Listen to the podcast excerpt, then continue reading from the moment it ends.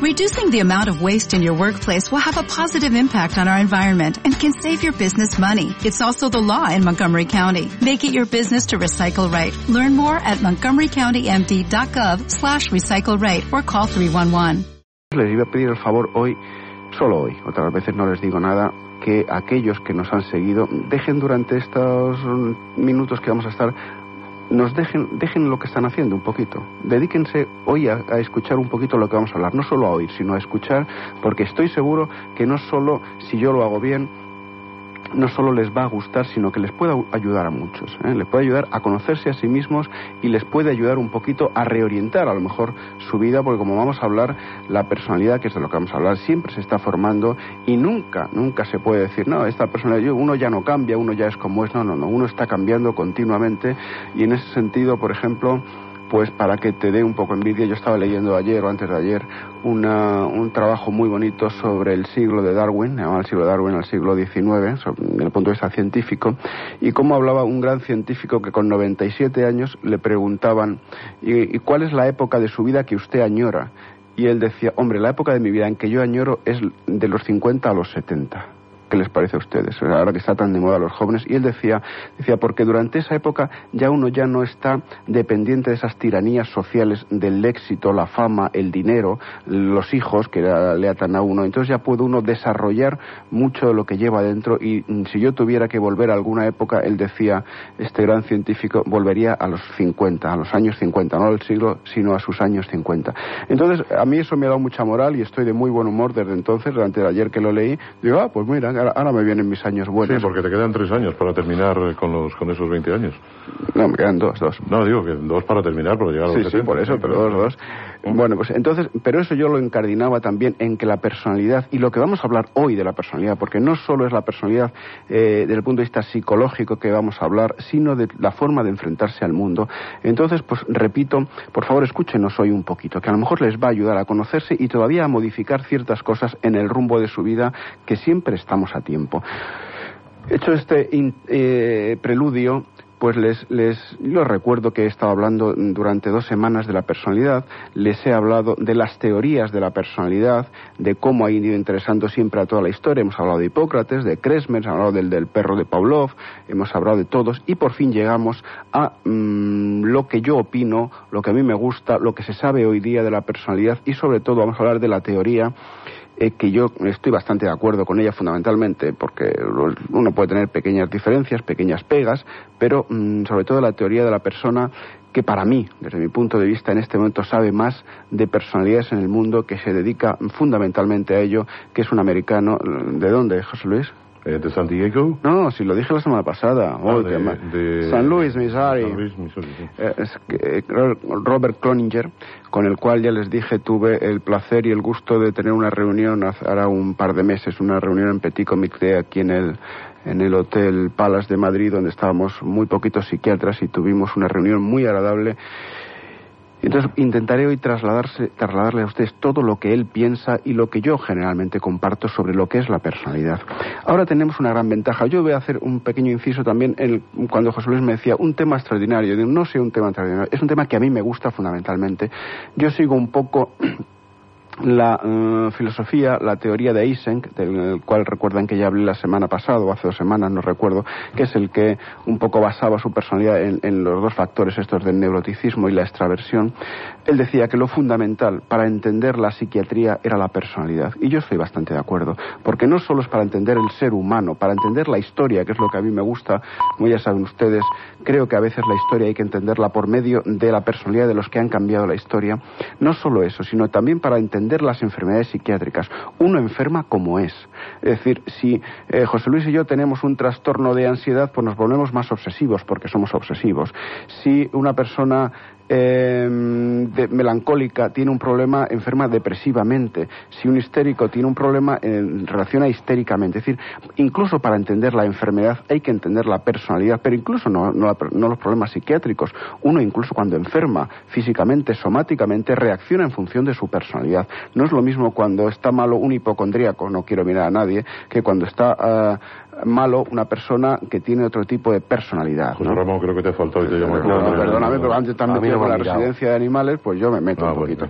Así que mm, una cosa para mí fundamental es entender la personalidad, para conocernos a nosotros mismos, para conocer la historia y para poder modificarla.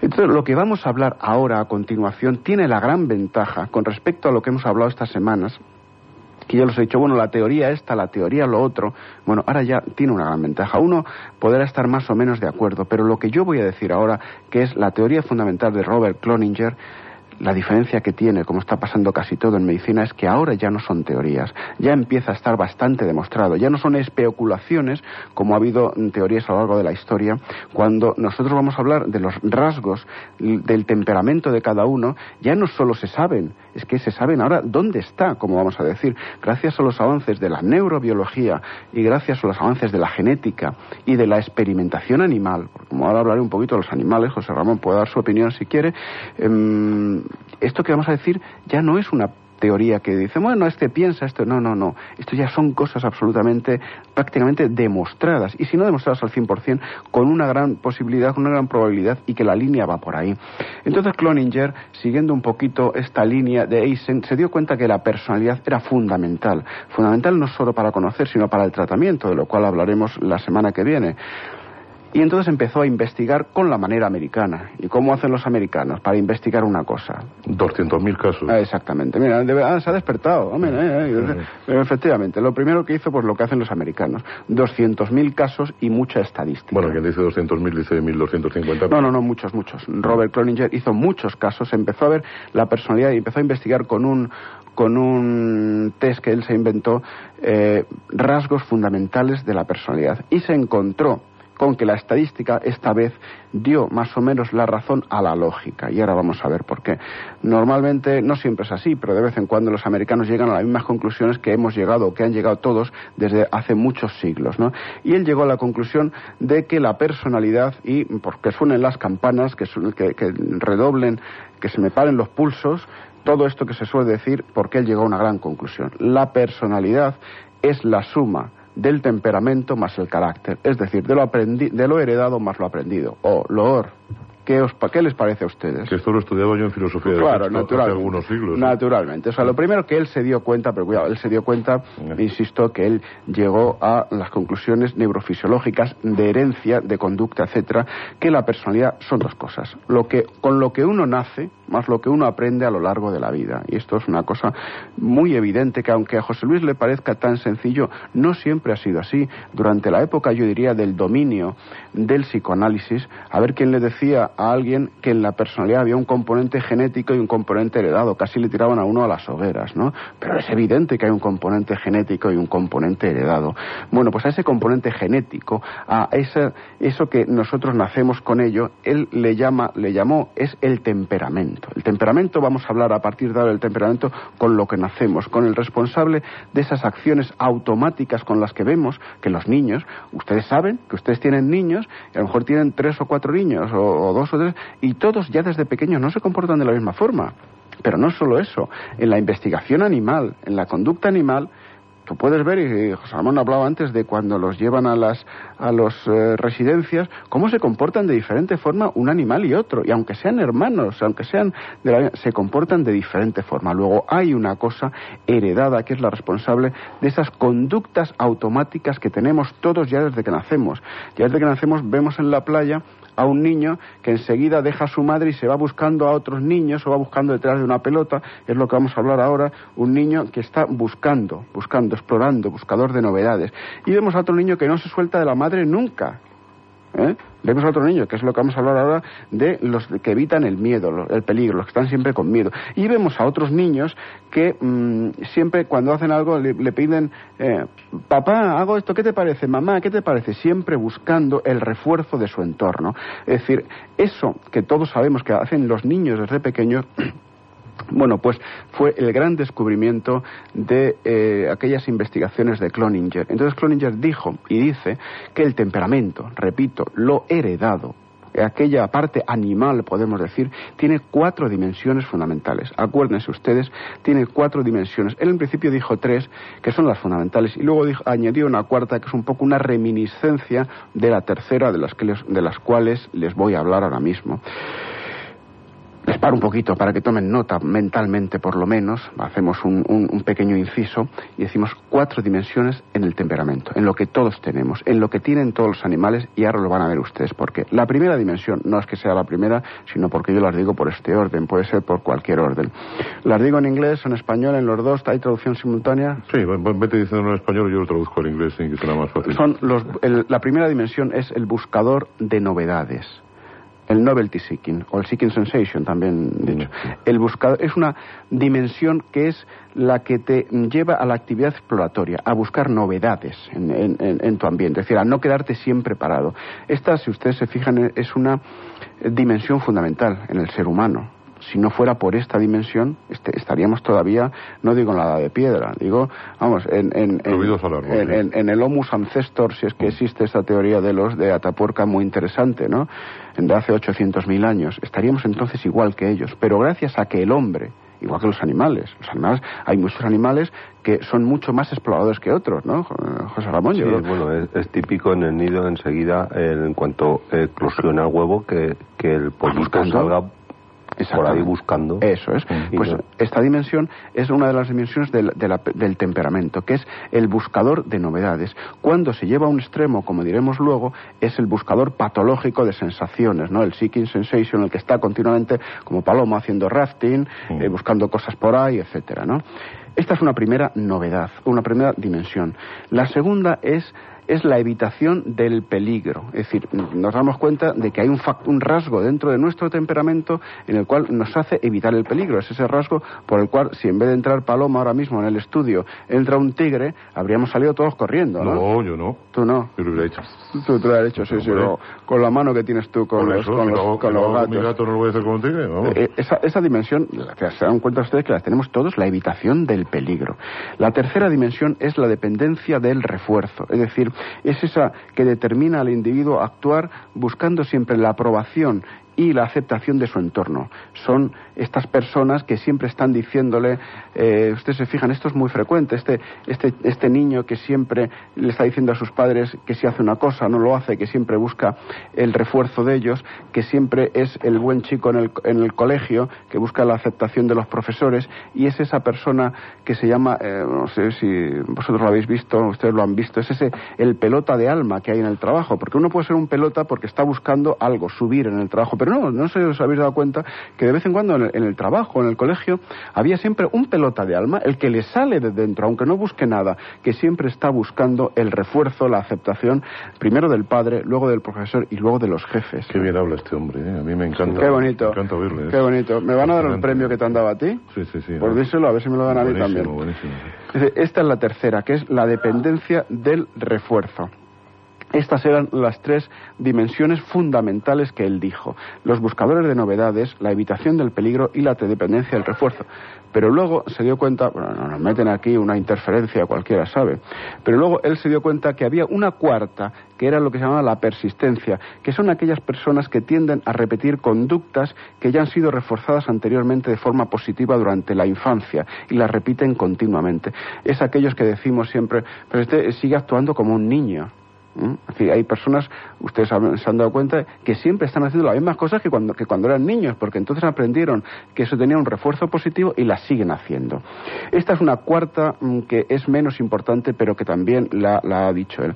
Pero fíjense ustedes lo que sabemos hoy día. Es decir, que fundamentalmente de las cuatro y de las tres más importantes, que les repito, es el buscador de novedades, es eh, la evitación del peligro, es la dependencia del refuerzo. Hoy día no sabemos eso, sino solo sabemos que se heredan y además sabemos cuál es el sistema fundamental de neurotransmisión de todos ellos. Fíjense lo importante que es esto para el conocimiento de la personalidad y sobre todo además para el tratamiento.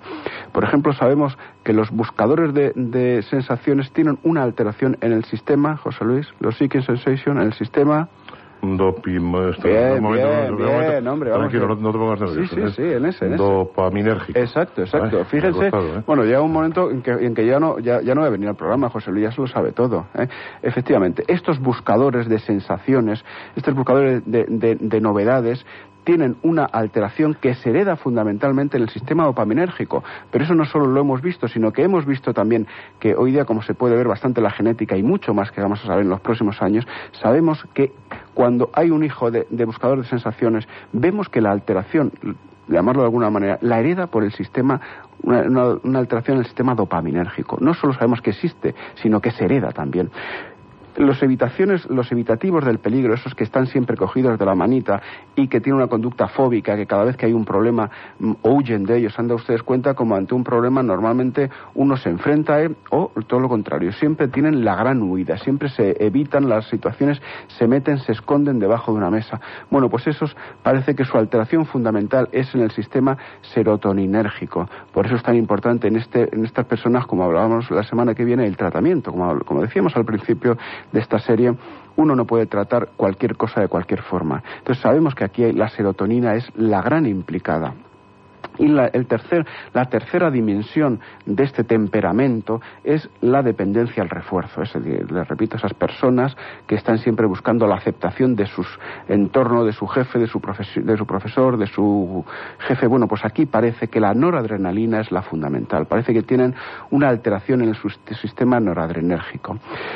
Estos rasgos quiero que se den cuenta que los tenemos todos, los tenemos todos. Es tan importante que sin ellos la humanidad no sería la humanidad, todos los tenemos. Pero ¿cuál es el problema? Por cierto que hoy estoy hablando, repito, de personalidad, no de trastornos de personalidad. Todos tenemos estos rasgos en cuando nacemos. El problema es cuando hay un desequilibrio en estos rasgos. El problema es cuando hay uno que predomina de una forma muy patológica sobre otros.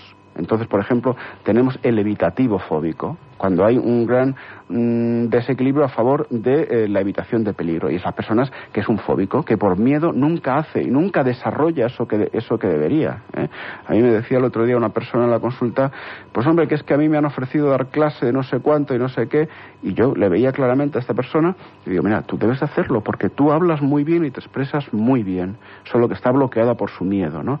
Estos son personalidades fóbicas, cuando hay un desequilibrio. Cuando hay un desequilibrio muy grande en función de los buscadores de novedades, que son pues estos buscadores, yo diría que a veces incluso, incluso temerarios, por no, que es su vida, son estos que se pasan la vida jugándose la vida, ¿no? Los del anuncio de Pepsi. Los del anuncio de Pepsi, claro. Estos son buscadores de sensaciones mm, patológicos, porque todos debemos buscar sensaciones, explorar, etcétera. Pero claro, son buscadores excesivos. Y luego está ese eh, otro tercer elemento cuando hay un desequilibrio que es lo que hablaba antes, que es el el, pelota de alma, el que está siempre buscando la aceptación de los demás, de su jefe. Claro, nunca hace lo que él cree, sino lo que hace lo que los demás esperan de él para obtener su refuerzo, con lo cual tiene un gran problema de confianza en sí mismo. Es decir, quiero resumirles esto del temperamento diciendo, lo tenemos todos. estas cuatro funciones básicas son las que explican nuestra conducta en los actos automáticos y es normal, todos las tenemos, no pasa nada. Lo que hay que llegar es un cierto equilibrio entre ellas. Cuando hay un gran desequilibrio es cuando hay una alteración en el temperamento. Esta es la primera parte de la personalidad, el temperamento. Y la segunda, que es un poco, a mí me interesaba, voy a decirlo un poquito más brevemente, pero es muy importante, que es el carácter. El carácter es lo aprendido, es lo que vamos evolucionando a lo largo de nuestra vida. Y aquí es donde yo quisiera que ustedes meditaran. El carácter, este Cloninger lo definió en función de cómo nos enfrentamos ante tres cosas. Ante nuestro propio yo, ante la humanidad y ante el universo. ¿eh? Entonces definió tres dimensiones del carácter que es uno que se llama el self-directed, o sea, el dirigido hacia sí mismo, vamos a llamarlo, aunque la palabra en este caso. Otro es eh, la cooperatividad, es el segundo. ¿Cuántas veces hemos hablado aquí de la, cooperatividad, Y el tercero es la trascendencia. Son tres, tres dimensiones muy importantes de la personalidad. Las voy a definir un poquito. El dirigido a sí mismo quiere decir esas personas que aceptan sus propias responsabilidades. Fijaros, fíjense ustedes, esa tendencia que hay a proyectar muchas veces la responsabilidad de cada uno. Son esos proyectivos, que pase lo que pase, ellos nunca son culpables de nada. O sea, yo me he equivocado porque el profesor me tiene manía, suspendido, y, y, los padres llegamos a creérnoslo, ¿no? Eso, lo definiste tú en su momento como el inocente universal. Claro, el inocente universal es el proyectivo, nunca tiene la culpa de nada, ¿no? Pues el que acepta su propia responsabilidad, dice, me he equivocado, y además acepta que uno se equivoca, que no pasa nada. Eso es una cosa muy importante, es un rasgo que, que define a, lo que Cloning llama el dirigido hacia sí mismo, no le echa la culpa a los demás, que además se caracteriza porque tiene identificadas claramente sus metas y sus objetivos. Es una persona que tiene claramente, no decir su meta es ser mm, protésico dental, digo, recordando a Fernando que no ha venido, ¿no? Aunque él no es protésico, sino pero bueno, hablamos de, de los... No, no, no, no eso, sino que tiene claras las metas personales, dónde quiere llegar, a qué quiere aspirar en su vida. No, no, no, no eso, sino que tiene claras las metas personales, dónde quiere llegar, a qué quiere aspirar en su vida. Eso es muy importante. Que luego desarrolla una capacidad para resolver los problemas. Y eso tiene que ver un poquito con los rasgos del temperamento, porque claro, los rasgos del temperamento y del carácter están actuando mutuamente. Esto no es un compartimento, sino uno actúa sobre el otro. Es decir, esas personas que no desarrollan, que no se enfrentan a los problemas y no desarrollan una capacidad de enfrentarse a eso, eso es muy importante. Y por último, otro rasgo de esta es que se aceptan. El aceptarse a sí mismo es fundamental esas personas que nunca se aceptan a sí mismos, que nunca están aceptando sus, sus, sus errores, que no se enfrentan a nada. Llega un momento en que no se aceptan, no están a gustos con sí mismo, consigo mismo.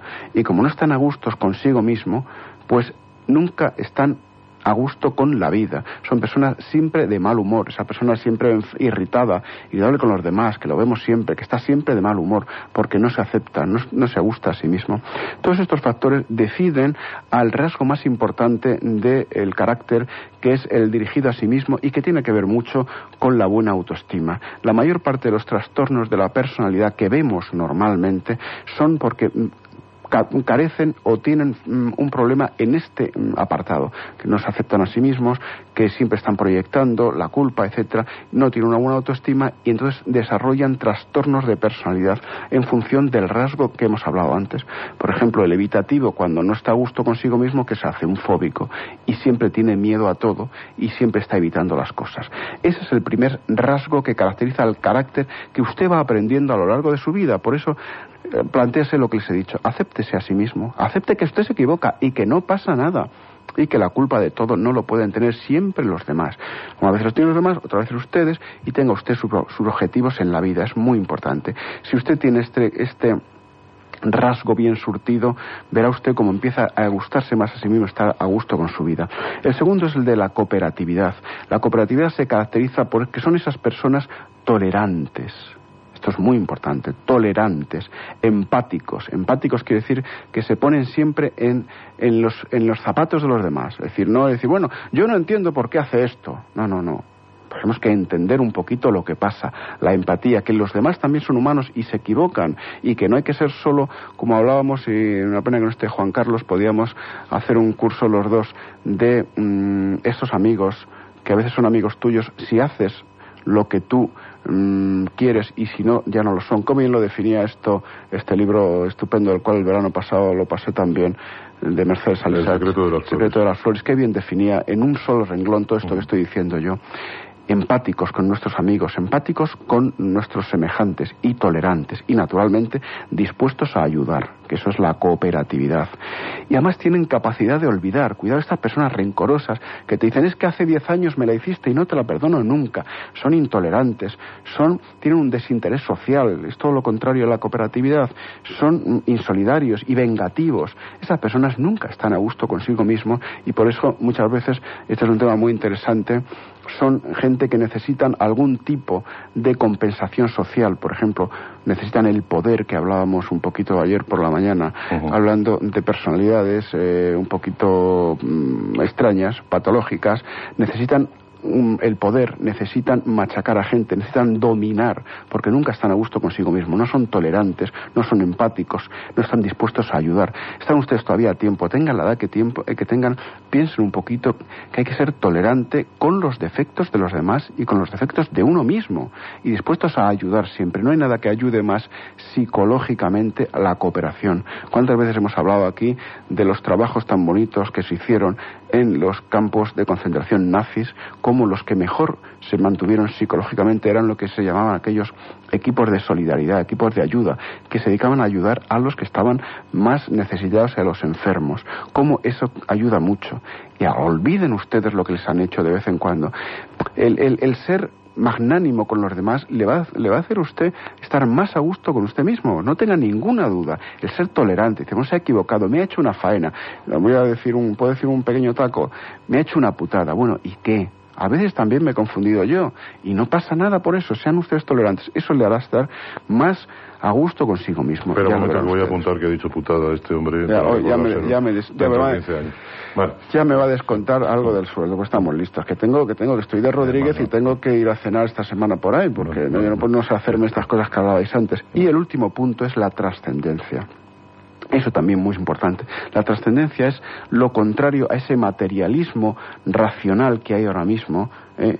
ese, eso que todo parece que ya las ideas, los, el espíritu, ya no tiene nada que ver con lo, con lo que se lleva ahora mismo. Todo es conseguir cosas, ganar dinero, etc. Pues tener espiritualidad, tener ideas del más allá, las que ustedes quieran, estar unido con el universo es muy importante. Es decir, si nosotros llegamos a un equilibrio entre los cuatro factores del temperamento y llegamos a desarrollar perfectamente, cuanto más mejor, estos tres factores del carácter, no solo no tendremos ningún problema psicológico, sino lo, mucho más y mm, mm, parafraseando un poquito a Kipling eh, del, del if del poema no solo serás un hombre, o un ser humano, sino que uno podrá llegar a ser feliz si es capaz de desarrollar estos tres caracteres, caracteres de dirigido hacia, hacia sí mismo, la cooperatividad y la trascendencia.